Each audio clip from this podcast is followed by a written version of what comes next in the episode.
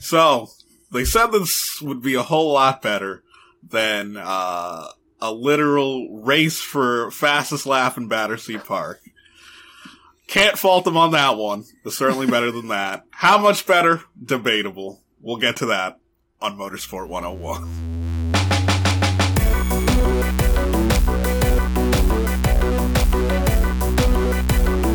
Oh, Motorsport 101's looking a bit different this week. Uh, I'm not your friend, friendly neighborhood Andre Harrison. It's me, Ryan Eric King. Uh, Dre's, Dre could not be here this week, though we have a guest to replace him. Uh, first our usual, first our usual co-host, uh, RJ O'Connell. RJ, how are you enjoying the Olympic Games so far? Um, I've been getting a good seven to eight hours of sleep per day. Uh, that's my Olympic experience. Uh, also, people are being gross about Simone Biles, as always, but I kind of fucking expected that because we can never expect better out of sporting culture and mass. And Cam Buckley, you don't seem too excited right now.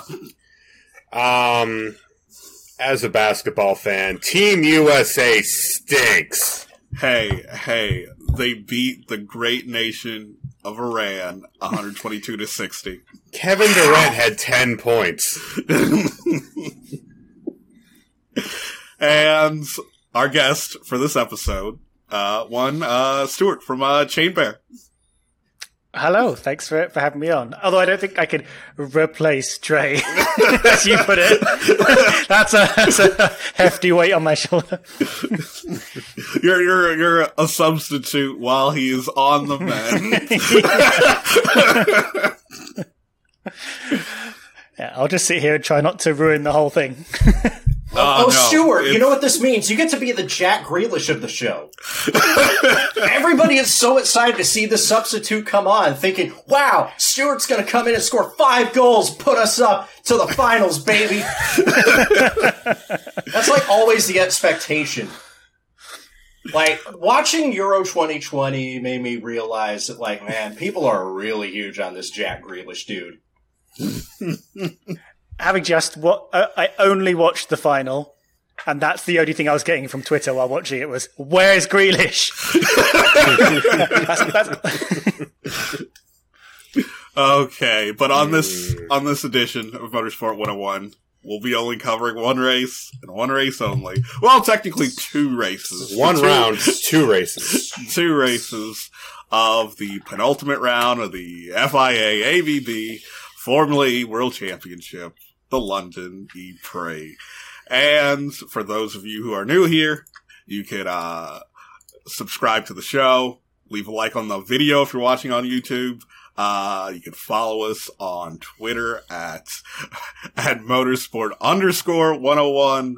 Uh, and you can also get all the episodes of the show on motorsport101.com. And if you particularly like us that well, you could subscribe to us on Patreon where you can get early access to the show and listen live. Uh, listen live via an unlisted YouTube link to a live stream of the show. Uh, on that note, it is time to head to London for Formula E.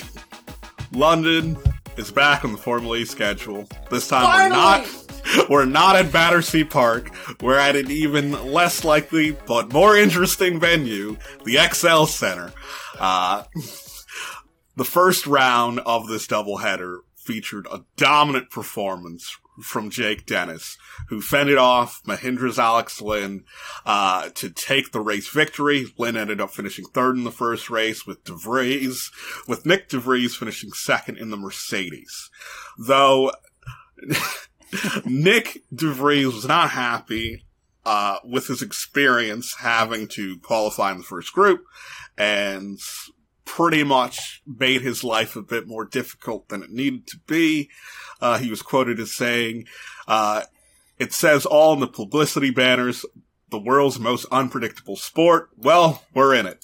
We're all hating and loving it all the time. Hopefully we get the timing a little, a little bit right for the end of the season. Uh, so, uh, kind of stepping back from the race a bit. New venue. It looks great. one of us here was there in person. Uh, Stuart, how do you feel about the race venue?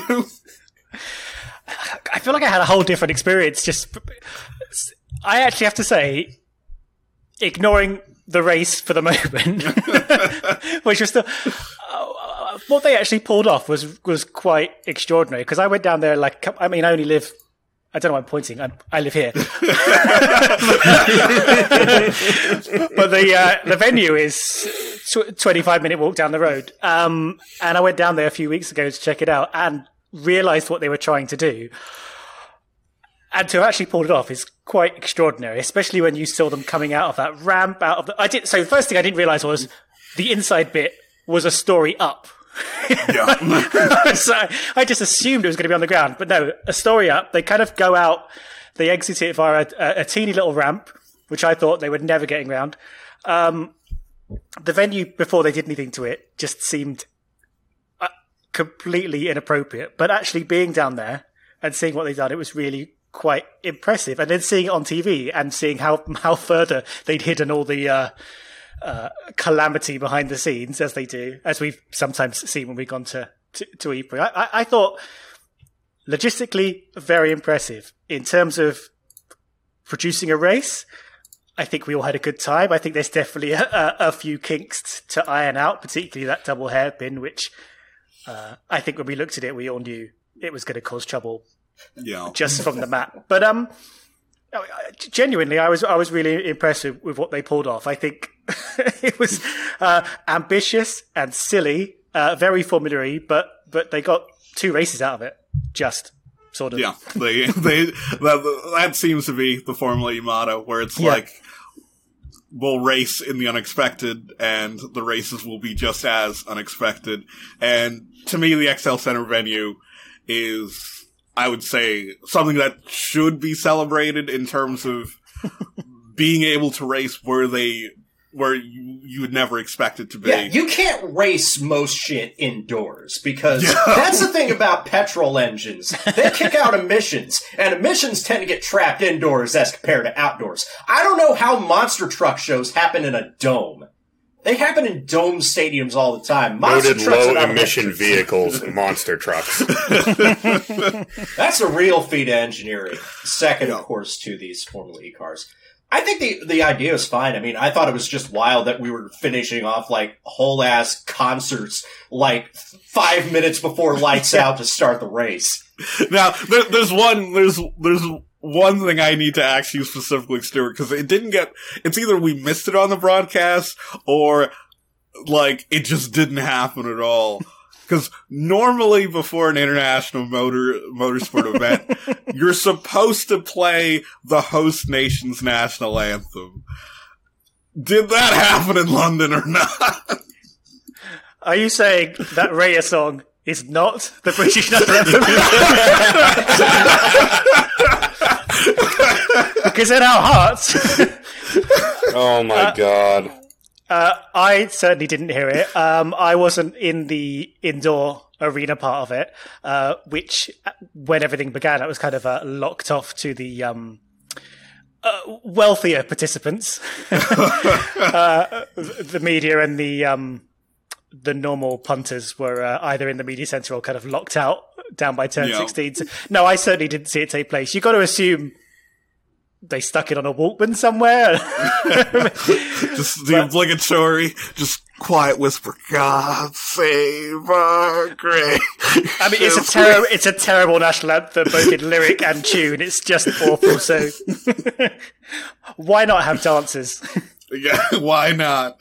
Uh, and yeah, like, again, to me, uh, it's, it's a very interesting, unique circuit. Uh, I'll, I'll give them this leeway for the first time that, that they, you know, did the race, but if they make no, no adjustments for next year, big question marks need to be drawn.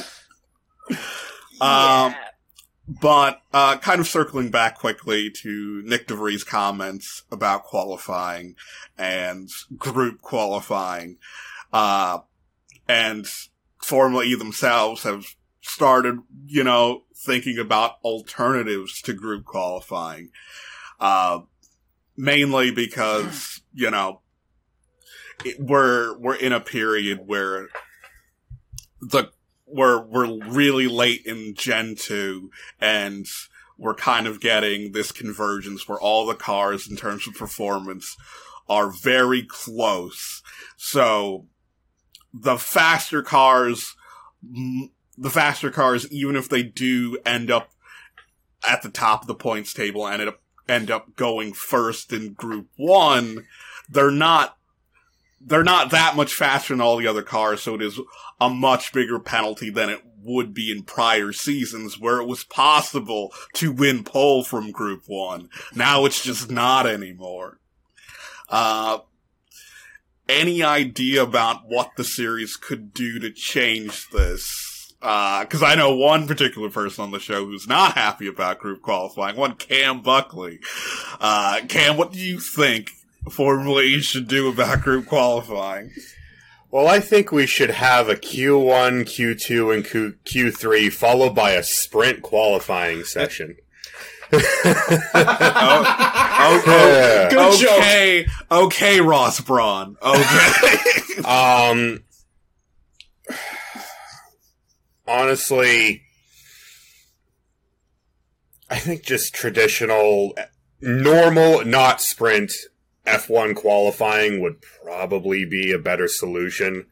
I wouldn't say it's the perfect solution, but the problem with group qualifying right now is that it sets up a problem where nine times out of ten, the fastest driver in the fastest car doesn't have any chance for pole. Not just a not, not just a low chance. They don't have any chance to qualify well.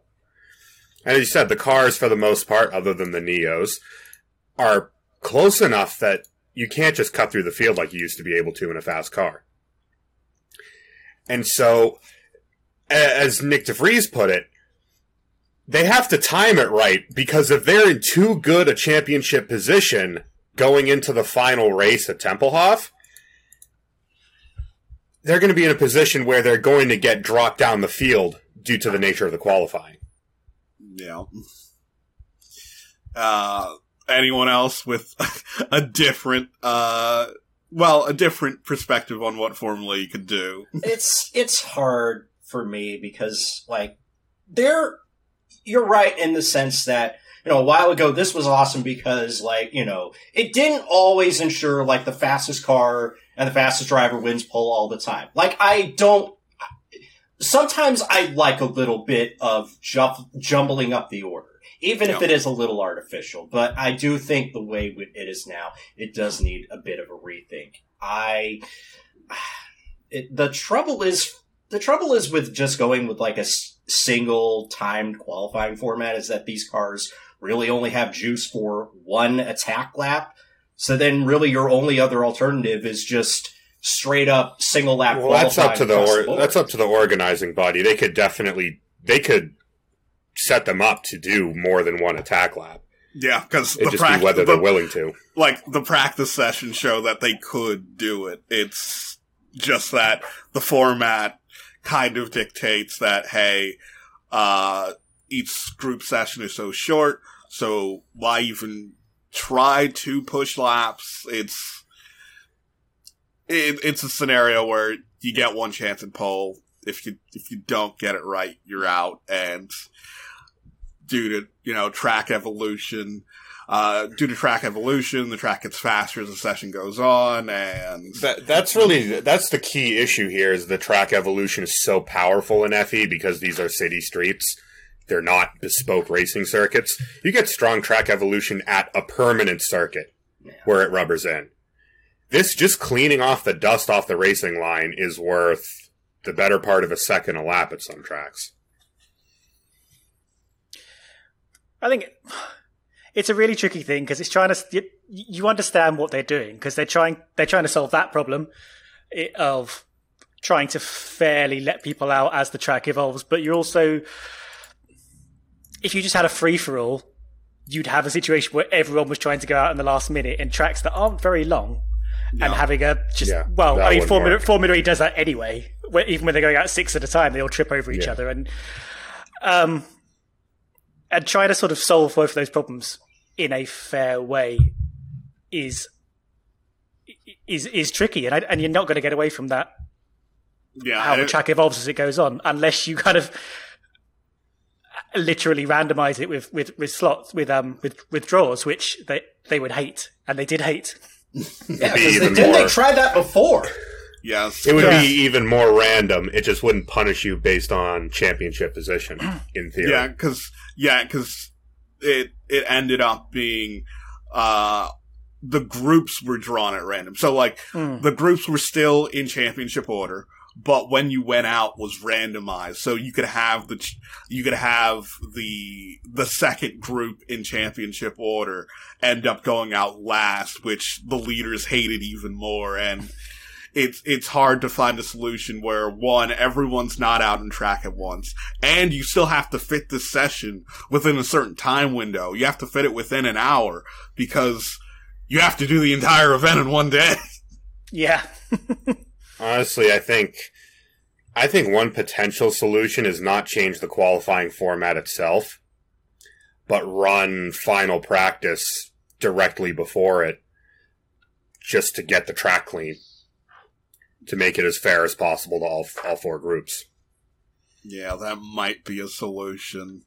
But, uh, yeah, because one idea that formally proposed was basically even smaller groups where it would be essentially a knockout tournament style format where everyone is paired up. And if you're faster than the, than the driver you're paired with, you advance. ooh, ooh. which Maybe. could which could be a potential solution for the future. We'll see if formally continue about thinking about that proposal. But again, we'll have to wait and see. Yeah. Uh, to everyone at home and probably at the track, biggest story of the weekend was race two. Oh, buddy, race two. RJ will Oh. tell us all about it. Oh, if you thought race one was wild, race two, oh boy. Um, let's just say that when the great YouTube content creator, Summoning Salt, uh, embarked on the journey of uh, speed runs and Mario Kart Ultra shortcut videos, I, I don't think he would have ever imagined that somebody would try an ultra shortcut in real life. Because yeah, we got we got Alex Lynn finally getting his first career win on the board, which I am very very happy for. But the story of the race was our good friend, um, Mister Mister Mensa himself, Lucas di Grassi. Um, so what had happened was Lucas di Grassi was given a drive-through penalty for not properly respecting safety car procedures. Audi were also fined 50 grand, 90% of it suspended for not telling their driver about this penalty. All this while Audi principal Allan McNish uh, went viral for running towards the ExCeL Center to find race control. Um, I gotta say, if there was ever one diminutive Scotsman who could challenge Usain Bolt in his prime, probably McNish in that moment. um, An angry Allan McNish is a terrifying force. as a result of ignoring this drive-through penalty that he was never told about, Lucas was black flagged and disqualified from the official result, making him the first ever driver to be black flagged in Formula E history. And I know Lucas is all about making firsts in Formula E, though this is probably not one of those firsts. I got a quote from our buddy Lucas who said, Everything we did today was clearly permitted by the rules of the championship. We could only do it if the safety car was at a lower speed than the pit lane speed limit. Otherwise, I would lose positions. It was a bold, risky move, but I'm fully behind my team when the decision was taken. The penalty was correctly applied because the vehicle, the wheels did reach zero, did not go full zero kilometers per hour after the data was analyzed in detail as it was so close I was only informed of the penalty after the checkered flag via radio. And I, I yeah, if you watch the race afterwards, you can see like the post race shots. Like Lucas gets out of the car and his team principals are just like whisking away, like, "Hey, buddy, buddy, we need to talk. You, uh, you, you did not win that race. oh, I- I'm sorry to break it to you." Which only second most awkward uh, post race after Verline's uh, Uh, why did you have quick. to say it? Because it's the most relevant point of reference that we have in the second half of the season. Uh, Folks, let's be honest. I'm going to kick it over to our guest, Stuart, first. What was your reaction to Lucas di Grassi's ultra shortcut attempt as it happened in real time? Well, I'll tell you exactly what happened because I was standing next to my friend next to me who was helping me at the weekend, and I was like, "Why is my timing app got di Grassi at the front?" what, what does your timing app say? I think mine's broken. I think, um, and I was st- I still thought it was broken until it appeared on the TV, and uh, Jack Nicholls was like. Lucas di Grassi has come through the pit lane and is now in the lead. Um, at which point, and I'm interested to see how much we differ on this. I was quite outraged, and I because I know I didn't even know if you know whether he attempted to, to stop at that point. All we knew is he'd gone through the pit lane, and we'd assumed that would be perfectly legal. Otherwise, he wouldn't have done it because he's you know brain genius. um, but just I can't imagine and this is why I'm not a ruthless championship winning race driver. I can't imagine doing that and feeling fine about it. And I, so, I'm sorry. Just just so I'm clear on this, because there Yeah. were bits of race two that I checked on out on. Because admittedly, I watched it, but I was dozing in and out during. Never wake up early in the morning. Mornings are overrated.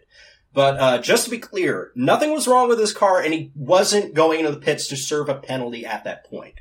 Yes, that was the case. Mm. Uh, cause I don't know if, cause RJ wasn't here. I don't remember if Cam was here or not. Cause we, a I bunch of us, watching it. I was watching it. I was not in the Discord, but I was watching it on my TV. a bunch of us were watching it on the podcast Discord server. And Which you can join! Patreon.com forward slash motorsport 101. my, my sort of descent into madness started with di Grassi pulls in the pit lane. I'm like, okay, maybe something is wrong with this car. Uh, he's still going and he's going pretty fast. And then you can't really quite see it because it seemed like he just did a drive through at first. And I'm like, uh, what's, what's going on? And then he comes out the end of pit lane, which is something normally you don't see because normally, like, uh, it, say in North American racing series where this is fairly common to do, if, if the, if the safety car queue is passing pit lane exit, the exit's normally closed. Someone can't just go out.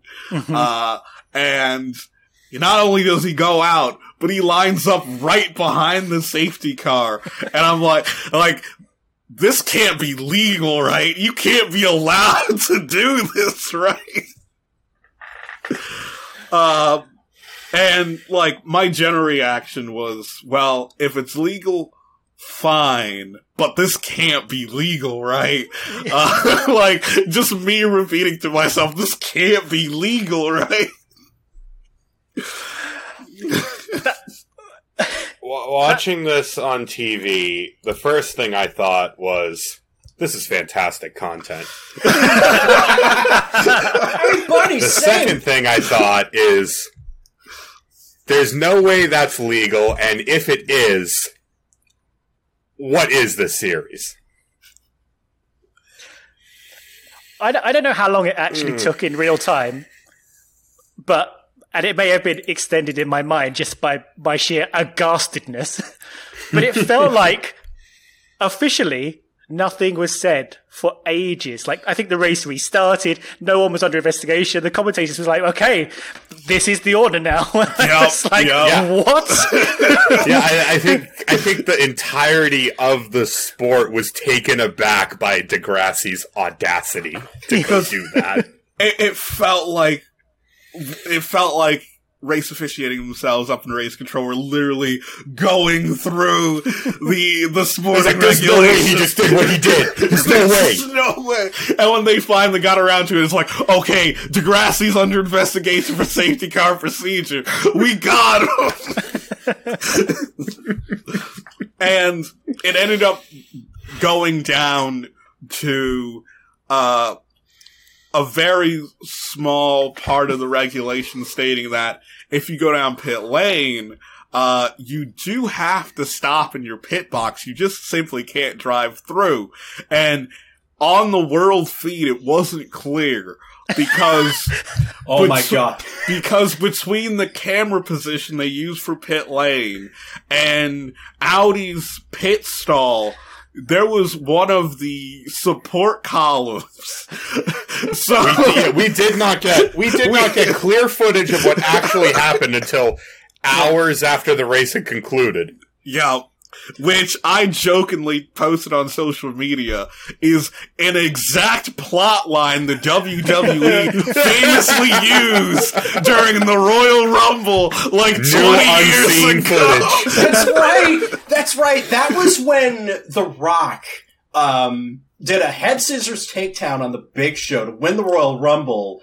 Uh, that's how it's supposed to go, except except his foot feet hit the ground. So then they had to turn that into a rematch, which then turned into a convoluted fatal four way main event that ultimately didn't matter because. But but the key won. point of that Royal Rumble plot line was that the Rock's feet hit the floor at the same Yeah. time as the Big Show.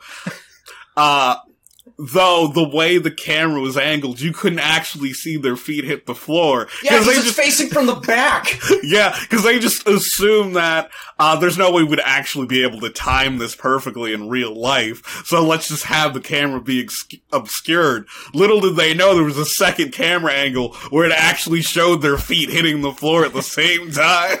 Okay, bro, this is what I would do if I was booking Formula E. Though in Formula E's case, the the second camera angle, which they released after the race, was conclusive.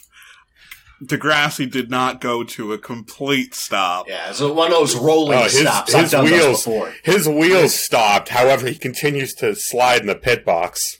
Yeah, that Yes. was the thing because they, they hadn't emeried, they had put down the surface in his pit box, uh, and it's quite slippery when it, uh, uh, other than that very explicit zone where the pit lane of the track is. But Yeah, Yes, and as the race continued, uh, it became clear and clear after he was awarded the drive-through penalty, and seemingly Lucas di Grassi was not going to serve that penalty. And the minute, the moment that penalty was awarded, seconds later, they cut to a second camera feed of Allan McNish running through the ExCeL Center looking for race control. Now I don't watch WWE, but that also seems very much like Yeah. some shit that would go down there. Allan McNish hasn't moved that fast since the last time he drove an LMP1. Knocked out! Al- Allan McNish is coming in with the Money in the Bank briefcase! and it, it it seemed clear to uh, commentary and everyone at home that Audi had no intentions of serving that penalty because they knew that it wasn't going to get overturned if they served it. Uh, the only way that they could win this race is if they could convince race control that what they did was legal, and yep, uh, was not legal. And not only that, uh, they they avoided any possibility of Audi appealing this by awarding Lucas di Grassi the black flag, which cannot be appealed. You so, before before we get started, um, how responsible is Formula E for that gaping chasm of a loophole? Or did they just honestly think of the goodness of their heart think, wow, nobody's going to try this? You know, anytime you you give a racing driver an inch and they'll take the whole damn country. Mm-hmm. There is no rule against it. Someone was gonna. I just don't think they had they had the imagination that someone that would have the audacity to try this one day. Yeah, it's kind of like 98 British Grand Prix, most commonly cited example. Nobody thinks that Michael Schumacher is going to be shrewd enough to serve a drive-through penalty on the last lap, knowing that his pit box is right after the start finish line. Until he did, it was just like, huh, he can't keep getting away with this! I've actually I've got that exact point as a note in my I wrote down. Ah, it's good to be on the same wave. It's good to be part of a hive mind. It's great. To this day, I still cannot believe they were like, "There's nothing we could book him on." That's why they made it so you have to serve the penalties before the last lap. Yeah. And I, and I think formally we're put in the situation where it's like, uh, it feels like the rule set was not designed for street circuits like this, where it's like, maybe it would be good to have a NASCAR, an IndyCar style rule book where we just could close pit lane exit. So Lucas would have had to stop at the end instead of having to find this other procedural reason to book him on. Yeah. Well, this was also this was also triggered by the safety car going so slowly that this loophole was an exploitable option. Yeah. I definitely don't think they expected to do so well out of it uh, that they did. I, I think it was a big thing that they missed because I think you set up the track and you think you work out well what is the pit lane delta, what is the pit lane delta under safety car under full course yellow, and these kind of things flag up when they rejigged Silverstone into the new layout with the new pit lane. Uh, they dropped the speed limit in the pit lane because of how much of a shortcut it was. I feel like it's something you you, you spot and do something about. Yeah, because under normal circumstances, uh, safety car speed is faster than pit lane speed. Uh, so I could see why this loophole was never discovered because you'd never assume the safety car would be going slower than pit lane speed. But also, you have to remember that when these rules were conceived, no one ever thought we'd be having a pit straight indoors, so. Behind a mini. Everybody just figured that Battersea Park would be such a booming success that we'd still be racing there after seven seasons. Yeah. Reader, that is Uh, not what happened. Though, Um, though it it does feel to a degree formulate like it, it does feel to a degree the FIA was very harsh on Audi for what Yeah. they did. I was about to talk about this, and you know, given that um, we're recording this on the 28th of July, uh, tomorrow Red Bull is going to have a hearing about that clash between Verstappen and Hamilton. Um, Whatever could you mean? Uh, but Audi seemed to like come down hard. They seem to come down hard on Audi for this. I know most of this monetary fine suspended. Audi found a loophole in their rules, rubbed it in Effie's face in front of the whole world, and the, the, the FIA crashed their whole weight down upon Audi as a result for making, let's call it what it is. They made Formula E look like a clown show. Yeah. And the FIA, the FIA felt like getting some revenge. Yeah, I mean, I'm of a I'm of a slightly different mindset of like 50 G's is a drop in the bucket for a multi-billion dollar manufacturer, and like if Yeah. they really wanted to drop the weight on him, dock dock them teams championship points. Yeah, because let's let's be real here. If they if they dock We- them teams, cha- what do they care? Like They're Audi's leaving, anyway. They're, And, they're like, leaving anyway, and that's a deterrent to anyone who wants to join. Yeah, and it's like, let's be real here, like, 50,000 euros might be a lot for Formula E, but like, 50,000 euros ain't a lot for, for VW Group. Yeah, fines, monetary fines for rich people who do crimes is just effectively a slap on the wrist. Although I don't think this was really a crime. Uh, Look, just forget forget attack mode, forget fan boost, forget the driving standards that we may or may not talk about later in the show. This is basic running your championship properly shit. Mhm. This could be excusable in season one or season two. This is season seven of FIA Formula E. The stewarding standards and the rules have been shot full of holes this year. And every when everything is fine, the rules work.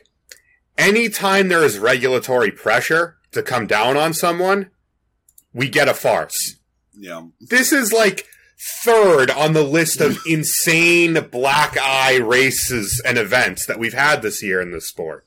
Yeah, between Valencia, Puebla, and now London, it, it, it like, man, it, Monaco was so great, but just, God, Monaco is like the one.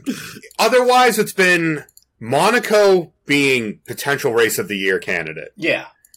and a typical Formula E season with three like Y'all fuck up Daria? era kart and IRL level events sprinkled in.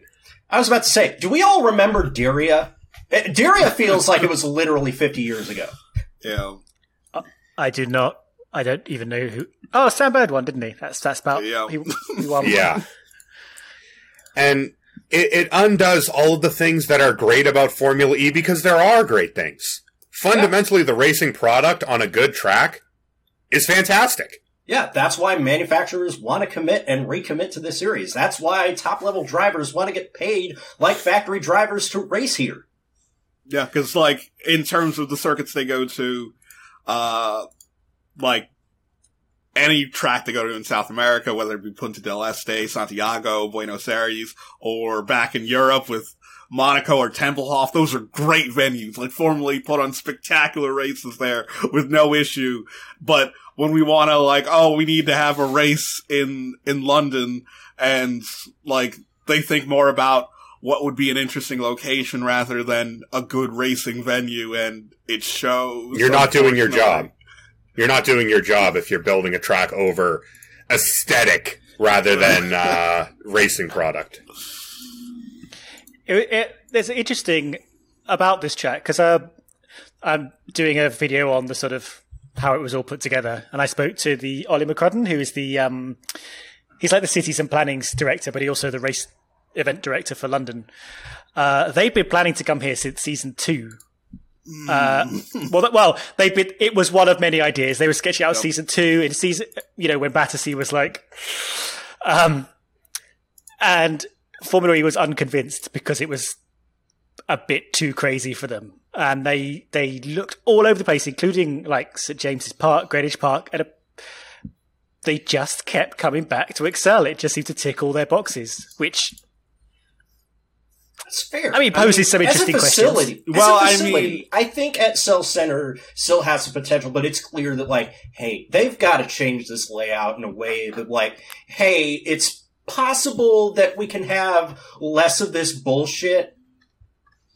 Yeah, because I, I feel like in terms of planning in Greater London and Formula E mm-hmm. have two different ideals where, uh, where like you talked about, wh- when Formula E looks at venues for ideal racing, it's normally a city park because it's a a decent expanse. The roads that roads in city parks are wider than usually tight city streets and you don't get a lot of 90 degree corners, which people naturally lean against in city street circuits, which is why, you know, Tempelhof, while formerly being an airport, is currently a city park. Uh, Santiago Park, Punta del Este, beachfront, uh, where you go into the other locations, you get weirder scenarios where, uh, the cities don't have to close down public spaces to have these events happen. So New York's at a cruise port terminal. Again, London, the ExCeL Center, for those who don't know, is a convention, uh, a convention center. So I thought it was a don't- car park.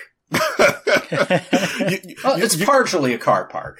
you, you don't have to close down a public place, like a public green space to have this event, which in terms of city planning is great, but in terms of putting on a good race might not be the best idea. it's Yeah. And I'm... Go ahead, Stuart. I was just going to say it's it's a tricky it's a tricky location because unlike I mean actually I don't actually know what the Brooklyn track looks like when it's not a track. In my mind, it's just an expanse of concrete.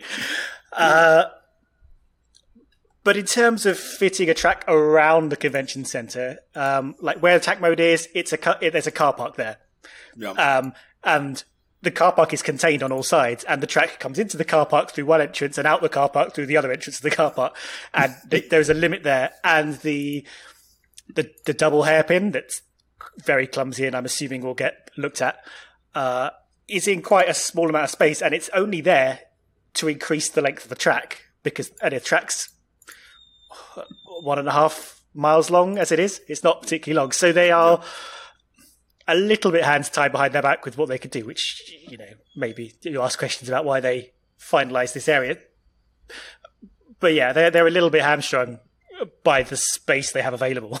Yes. uh, and it's uh, kind of talking about that double hairpin. uh, we do have to talk about the incidents that occurred over the course of the racing weekend. Oh boy, Uh, there were many of them. We get to the bumper cars section. Yes. All right. Where the notable events that we have listed out, where uh, Oliver Rowland had dive bombs off Vandoorne for the lead, with Vandoorne calling it a quite amateur move. Uh, Andre Lotterer had a coming together on the pit straight with Antonio. I'm coming Acosta. together. Is that what we're gonna call it? And I'm Nice use trying of to passive be voice. as fair and neutral as possible. King, that's, Here- the, here I am. the passive voice Here I shit. am. Here I am as a Porsche, as, as King Porsche simp. He wielded the grinding takedown from Burnout Paradise on Antonio Felix da Costa. Oh, and then uh, one of the more notable incidents in the double hairpin with Sam Bird getting hit, Sam Bird hitting not only the wall but Norman Nato, and then Buemi and Rast, you know. w- With Buemi hitting Rast, and then Rast hitting the wall and coming back into Buemi. This only one round after Buemi took Rast out and gave him a puncture in New York. Um, there were driving standards. I wouldn't call them high, but there were driving standards at the London E Prix. Um,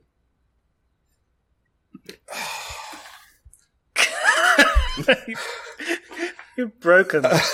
I, I don't know. I, I can't find the words to describe the bumper cars, the Wreckfest, are now available on PS5. That Yeah. the race two was. Uh, the driving standards were piss poor. The penalties given for said driving standards were inconsistent from incident to incident, from lap to lap. Uh, you know, a, a racing driver is going to keep doing dumb shit if you don't deter them. And they were not deterred at any stage by the stewarding, and they continued doing dumb shit. I think they got. I think di Grassi got hammered harder for the safety car infringement than anybody involved in any of these incidents got. Correct. Yeah, which is like I'd understand if they tried to explain away the inconsistency if say it, it's fairly common in competitive sailing. Anytime they make a ruling anytime race control makes a ruling in those events uh they it, it's fairly recent they introduced this i think within the past 3 years where uh the race official, uh, race director would get on to the broadcast with the commentary team and explain why certain penalties were given and why it was that given severity. And I think it would put a lot of people at ease if, if that was possible. If, if you're being that inconsistent for consistency's sake, uh, Well, then at I least could, just have like one of like how like a lot of these sportscasters like these sports broadcasts now have like uh, referees, former referees out here as rules experts to explain the decisions, even something like that. Yeah. And uh, that would probably improve things and it would make the broadcast an even better product. Uh, I don't know how feasible that is, uh, though I do think the incidents do come down to, uh, well, I'd say track layout, track layout is an issue. Yeah, yeah. That that, That, double, double, that- hairpin we, we the first we looked we laid eyes upon it when they when they we saw the track layout and we're like, this is going to be a choke point. People are going to try some desperate shit in these corners, and it is not going to work out. And it was the flashpoint all weekend. I always wanted to know what it would be like to see an online lobby tackle the chicane at Monza, but in real life, and it's in the UK and not Italy. You know, that's Oh. always what I wanted. Yeah, No, that and, and that, like that needs to go for net seats. Yeah, I like- I don't care. wh- when they said like when Formula E said that they were going to amend the layout for this circuit, I'm like, oh, they're going to get rid of the double hairpin. Formally was like, mm, Actually, no. no. That, that it, we are the Anakin Padme meme. You're getting. You, we changed the circuit, but but you changed the double hairpin, right? But you changed the double hairpin, right? Uh, and I, I and it's it's not just a London issue. It happens at you know a number of other venues where uh, tight confines equals tight racing, and tight racing equals probably a lot of contact. Yeah. Well, well, the bigger problem is, you know, there's very there's little to no punishment unless you actually just fucking dump someone in the series. All right. Um, and you have a wide entry going into that turn relatively with a very tight corner, and then it opens back up for a switchback opportunity into another tight corner. Oh lord! How many people did we see successfully make moves there? I think Vandoorne did. Or, but Yeah, I nothing saw a really great sti- move from de Vries up the inside of Alex Lynn. Uh. Yeah, we had that's two or three really good ones. Uh, unless you were taking this single file, there was very little chance that you were pulling off any moves unless you were just putting somebody into a, into the adjacent wall. And like, I Yeah. like racing that gives you a little bit of leeway for some mm-hmm. contact. You know, that's part of what I like about Formula E. You can you can rub a little, and the car's not going to break. That's fine. But I think we're past the point. It's just like, yeah, we don't want this to turn into British touring cars. Which is what it looked like. I'm, I'm waiting wa- for British touring car Twitter to get up. There was something. There was. I. Well, I mean, we. I know they rub shoulders a lot Yeah. wherever you put them, but there was something about that double hairpin that was just like, well, a, if you got your nose upside, you were committed to Yeah. chaos through That, the that right was and it. the If you left. got alongside, uh, the the way the corners were laid out put you in a position where if you want to finish, if you want to complete that move, you're going to have to use up the other guy's car. Yeah, and there's, you know what they're like. They're, they're, they're not prepared to, to back out. But yeah, the kind of incidents we were seeing were like much more car breakers at such a low speed than we're used to. I still don't know how they cleared Sam Bird's car in the second race. It's like Yeah. we went to a replay and we came back and they were even they were gone. Yeah, he's gone. Like it's like this is something out of iRacing where it's like, did he just hit escape to to leave the car? Press Okay. spacebar to reset your car to the track. Hold No. on. Maybe that's what we need. That's what Formula E needs. The- Yeah, that's what we need. We, need a reset button, and uh, we need the uh, the iRacing uh, penalty system. Actually, no, No. we don't need that. yeah, we we have a little time left, and we don't normally do this, but we do have a question from a supporter. And I think it's a fairly interesting question. Where uh, uh, question is, does the race have to be in London? There are other places in Britain. Are there any other places in Britain you'd like to see a, a British E Prix? And uh, it personally, in my mind, uh, kind of it's against Formula E's brand. Like That's maybe- just it. Like London is the city, yeah. and FE wants to race in cities because Well- we've got we've got a half a dozen tracks that would be viable for. FE. But but no no let's not talk about actual racing tracks. Let's not Yeah. let's not Let's talk about Well, cities. yeah, like yeah, the let's Birmingham, like Yeah. Birmingham. Birmingham is like Birmingham was like the hottest street race, the only street race in the United Kingdom for years and years and years. And you're thinking, are enough of those streets still around where you could potentially revive the Birmingham Super Eat Pre? But yeah, Super but easy. before before all our British viewers and listeners get mad at us, let me apologize for Cam. London is not the only city in Britain. London is not the I'm only about- city. I'm in talking. Britain. Oh, I know, but in terms of what FE wants to promote themselves as, Yes, it's like how New York, they treat like they treat New York like they're the only city in the United States. Yeah, which is interesting because they raced in Long Beach the first few years. And I would love to see these modern cars come back to the full Long Beach circuit. That would be awesome. You're you're acting like Los Angeles isn't a big city. actually. Yeah. Yeah, like, yeah, So we got one Los city on one Angeles- side of the U.S. We got one city on the other, and that's it. that that small uh, that small market, Los Angeles, California, with their plucky underdog sports teams that just scrape by with minimal budgets and star talent. Oh boy, um, you I'm know, going to be physically ill. London. I I get why they they want London to work out because it clearly didn't work the last time they tried it. You know, they they tried to force a square peg into a tiny, tiny round hole, and you know what? Bless them for trying, but it didn't work out. ExCeL Center, I'd say give it a year, give it some track modification. But if this doesn't work out, like eventually you got to pull the plug. Realize like London ain't the only glamorous city within the United Kingdom you got. Like you know, Glasgow and Edinburgh, they're there. They're there somewhere. Manchester, it's there. Birmingham, it's there. I, I'd like to apologize to Liverpool Scotland. is there. Dang is issuing a lot of apologies on today's podcast. I'm just saying there are more options. I think we I- all I will- agree that there are more options. I will say, as someone from the UK and as a, a Londoner my whole life, apart from university, uh, there are other cities, and Yeah. I, and the rest of the UK is very much like, please, there are other. Cities. The UK seems to put all of its eggs in the London basket, be it infrastructure, money, hosting things. Birmingham would be not only would Birmingham be great, it's actually can it has the streets for it w- without having to like put it into some corner away from everything else. Um, we could even go to Belfast. People forget that Northern Ireland is also part of the UK. that could be fun.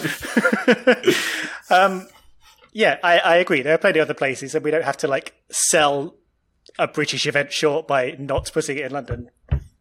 I, I would The only. problem, It's, I would the only problem is convincing Formula E to go do that. Is it out of line to suggest that a Belfast Prix would only be good if it was a 26 minute race plus six additional minutes? Oh. I now want to fight RJ O'Connell. but on that note, That's the note. Back to the studio. the next time we'll see the the You know what? I just thought of I just thought of a great idea. You want chaos? Run it at the old Top Gear test track with the figure eight. Oh, If you get hit in the, if you get hit in the crossover, too bad. oh, people would pack Dunsfold Airfield for that because it's just like, oh, it's a Top Gear track. on that out the next time we'll see Formula A will be on the weekend of the 14th and 15th of August for the season finale at Tempelhof Airport.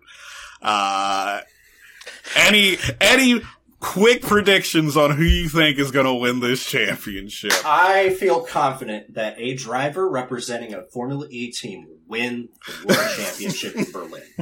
That is how confident I feel.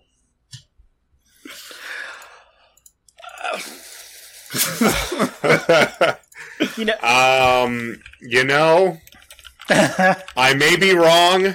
I'm gonna be wrong, but I'm not gonna deviate from my pick at the start of this season. With So- everyone still in the fight, I think Rene could still somehow pull it off. Yeah, he's Yeah. only 23 points back. Yes. So mathematically, to still be in the running for uh, the championship, you just need to be checks notes within roughly uh 56 places 56 points of the leader which is pretty much the entire field so Sorry, sorry, Joel Eriksson. yes sorry joel eriksson you showed up a bit too late to win the championship this year. Uh, I will say Nyck de Vries, the only one of the top five who hasn't been out of the top ten in the standings at, at some point. Somehow, even though he's going into Tempelhof in Group One, That's you see, that's the problem. he's Yeah, timed He's it too terribly. well placed. And yeah, based based on my prediction at the start of the year, I'm gonna I'm gonna stick with that. Uh, based on how he ran here last year, based on the fact he's not in Group One uh, for this race, and potentially the second race, even if he wins. Uh, one Rene Rast is in great position to win this championship, despite being in tenth in the tenth place in the standings. Um, F1 2010 ain't got shit on this. gun to head. Um, you you put me under pressure to make a pick right now.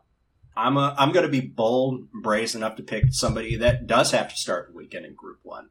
I'm going to be bold and brazen enough to think that Robin Frijns is going to win this championship. Okay, But if, but I could be very, very, very wrong. Very, very wrong by the end of this. Harley I, Davidson live wire racing legend.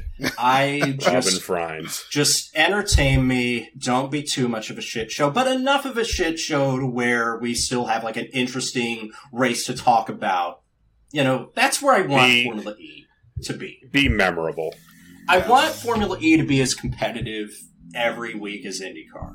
I want there to be the feeling that anybody can win on any given weekend. I think we all want that. And I think that's what the group qualifying format's trying to accomplish. I think, uh, but, you know, I think it is time to just have a look at the way things are done. And that's, that's fine for Yeah, that's any fine. young series. Those growing pains are going to happen. I know it's been, I know it's season seven, but, you know, F1 said like season seventy two. Like, And they're a well-oiled machine. Nothing ever goes wrong.